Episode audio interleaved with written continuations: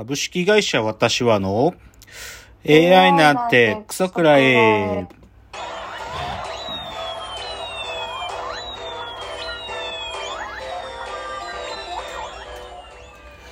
群馬が生んだ怪談時、株式会社私は社長の竹之内です。サブカル研修生4代目アシスタントの深谷です。えーこの番組は大喜利 AI を開発する株式会社私は社長の竹之内が AI のことなんかお構いなしに大好きなサブカルチャーについてサブカルリテラシーの低い社員に丁寧にレクチャー言い換えれば無理やり話し相手になってもらう番組です。ということで今日は、えーっと127回ですけれども、えっと、深谷さんも私も本日がワクチン接種の日なので、ちょっと、はい本来は木曜日に収録なんですけど、ちょっとね、副反応とか出たらということで、今日は水曜日に収録をしております。はい。まあ、でもまあ、いつもと変わらず、えっと、今週のラジオエンタメライフから、まあ、行きたいなと思うんですが、あの、ネットフリックスでね、あのこの世界の片隅にって映画見ました？見たことないです。あ、見てないね。ね。見てない。はあの、片渕素直監督の2016の作品だけど、それがまあ、あの、前、この、この世界の片隅にはずっと見れたんだけど、ネットフリックスでも。あの、今ね、その、ある意味し、ちょっと作り変えた、この世界のさらにいくつもの片隅にっていう、2019だったか20だったか、片渕監督がある意味追加したシーンとかもある、あの、新版があったのよ。で、それが見れるようになったんだけど、ネットフリックスでも。プラスね、そこで、その、片渕監督のドキュメンタリーの映像もあって、それがね、片隅たちと生きる監督、片渕素直の仕事っていうのが、まあこれもネットフリックスで見られるようになったんだけど、いや僕これ見たことなかったから超楽しみに見たんだけどさ、め、素晴らしかったね。ちょっとあまりにこの片渕素直という人の作品作りに対する姿勢が、ちょっと、なんていうのかな、他のクリエイターと物が違うなっていうのがよく分かって、なのでですね、まあ多分ななんでこの時期に公開したかっていうと、この世界の片隅に行って、まあ戦争の話で、広島に原爆が落ちる話だから、なので、まあちょっとね、来週、まあちょっと、その8月6日、9日、15日がまあ今週、来週なので、ちょっと来週はですね、この広島、長崎終戦記念日がまあ前後ということで、この世界の片隅2回をやろうと思います。でプラス片渕素直という監督の偉大さをちょっと、ちょっとこのドキュメンタリーがあまりに良かったんで、ちょっとこの話は来週丁寧にやりたいなと思います。はい。ちなみに今片渕監督次回作も作ってるらしいけど、清少納言の話らしいよ。面白そう。そう、清少納言が、一時京都じゃなくて山口の防府って場所に行ったっていう話があってその千年前の話を書くらしい。これは面白そう。うん。じゃあ次ね。はいえっ。と、映画まあ週末またちょっと見てきたんだけど、あの、アウシュビッツレポートっていうね、あのまあ、アウシュビッツっていうかホロコーストの話の映画ですよ。で、まあ実際にあった話だけどね、いやー、混んでた。これ、あー。せん7月30かな？あの、先週末公開だったけど、混んでたね、おじいちゃんとか、おじさんとかおばさんとか、すごい、まあ、年配の方がすごいたくさん見に来てて、混んでたけど、まあ話はすごい、まあ、てか実際あった話だけど、あの、ユダヤ人で、スロバキア人の、まあ、てかまあ、いろんな国の奴らがまあ、ホロコースト連れてこられてるから、フランス人とか、ハンガリー人とか、スロバキア人とかいろいろいるんだけど、そのスロスロバキア人の、で、記録係って人がいたんだっつうのね。その、ユダヤ人の中でな何人、んそのユダヤ人が死んだかってことを記録させられてる記録係って人がいて、うんその記録係の人たちがこのホロコーストで起こってかね、記録係のやつをなんとか逃がして、ここで起きてることを外の世界に知らせろっていう、で、二人のやつが、まあある意味ホロコーストからこう脱出っていうか、脱走するんだけど、そこを書いてるんだけどさ、いや結構ビビったのがさ、で、これ二人はなんとかね、脱出できるんだよ。で、それで、その、赤十字のね、社員、にあの、赤十字社の社員にこのことを報告したら、せ、状況が変えられるかもっつって、外の世界に出て、その赤十字のやつに、やっと会えて、で、はいその、こういう、これ、こういう現状で、とか、何人今毎日死んでてっていうことを伝えるとね、赤十字の奴らが、俺たちはもうすでに4000トンぐらい支援物資を送ってるぞ、とか言ってね。食料とかい、なんか薬が入ってるこの箱を俺たちは送ってるっつって、いや、こんなものは一個も届いてないぞって話で、で、最初全く信じてくれないんだよ、赤十字の奴らが。いや、そんな噂だろって、そんなことあるわけないだろ。だけど、だ、やっとなんか信じてもらって、っていう話なので、これ実話なんだけど、でも実際このに脱走した二人の、ある意味手記っていうか報告書が出版されるのって、この二人が脱出してから7ヶ月後なのね。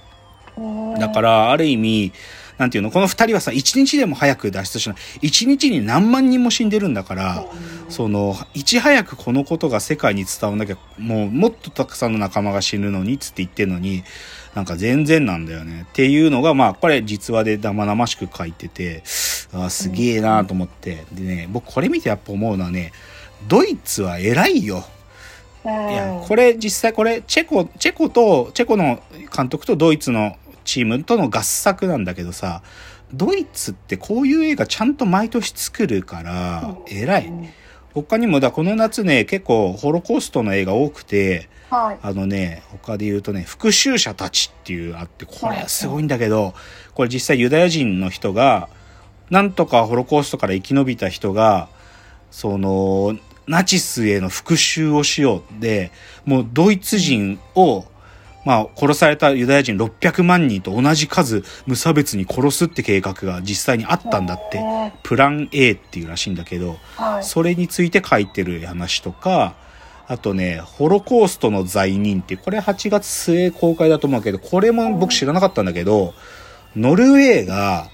その、まあナチスにこう攻められて、でそれでノルウェーが、まあ政府も警察も国家ぐるみでユダヤ人をホロコーストに送ってたんだって。だからある意味、で、これあん、その今まで語られてなかったらしいんだけど、ノルウェーって国はそういうホロコーストについての罪を抱えてる国なんだっていうことを書いてるやつとかね。ああとね、沈黙のレジスタンス、ユダヤ孤児を救った芸術家っていう、まあこれも話だけど、これは、あこの芸術家っていうのは、あの、パントマイムのさ、マルセル・マルソーっていう、パントマイムの神様みたいな人がいるのよ。はい。で、この人の話らしいんだけど、まあ、これも、あの、ホロコーストに関係した話だから、偉い。やっぱりこういう映画ちゃんと作るからね、ドイツは。うんやっぱね、謝って住み、なんか住むみたいな話じゃないってことをちゃんと引き受けてるのが偉いなって思うっていうのが、ちょっと、この夏のホロコーストとかアウシュビッツの映画の話でした。次ね。まあだからこのな、来週か今週末公開映画でちょっと見ようと思ってる映画2つ紹介すると、はいえっと、サマーフィルムに乗ってっていうね、まあこれベタな青春映画っぽいんだけど、あの、最近僕がよく見てるあの、お耳に合いましたらってドラマに出てる伊藤まりかっていう女の子が主役なんだけど、いや、僕この伊藤まりかさんって、いいや、知らなかったんだけど、最近まで。はい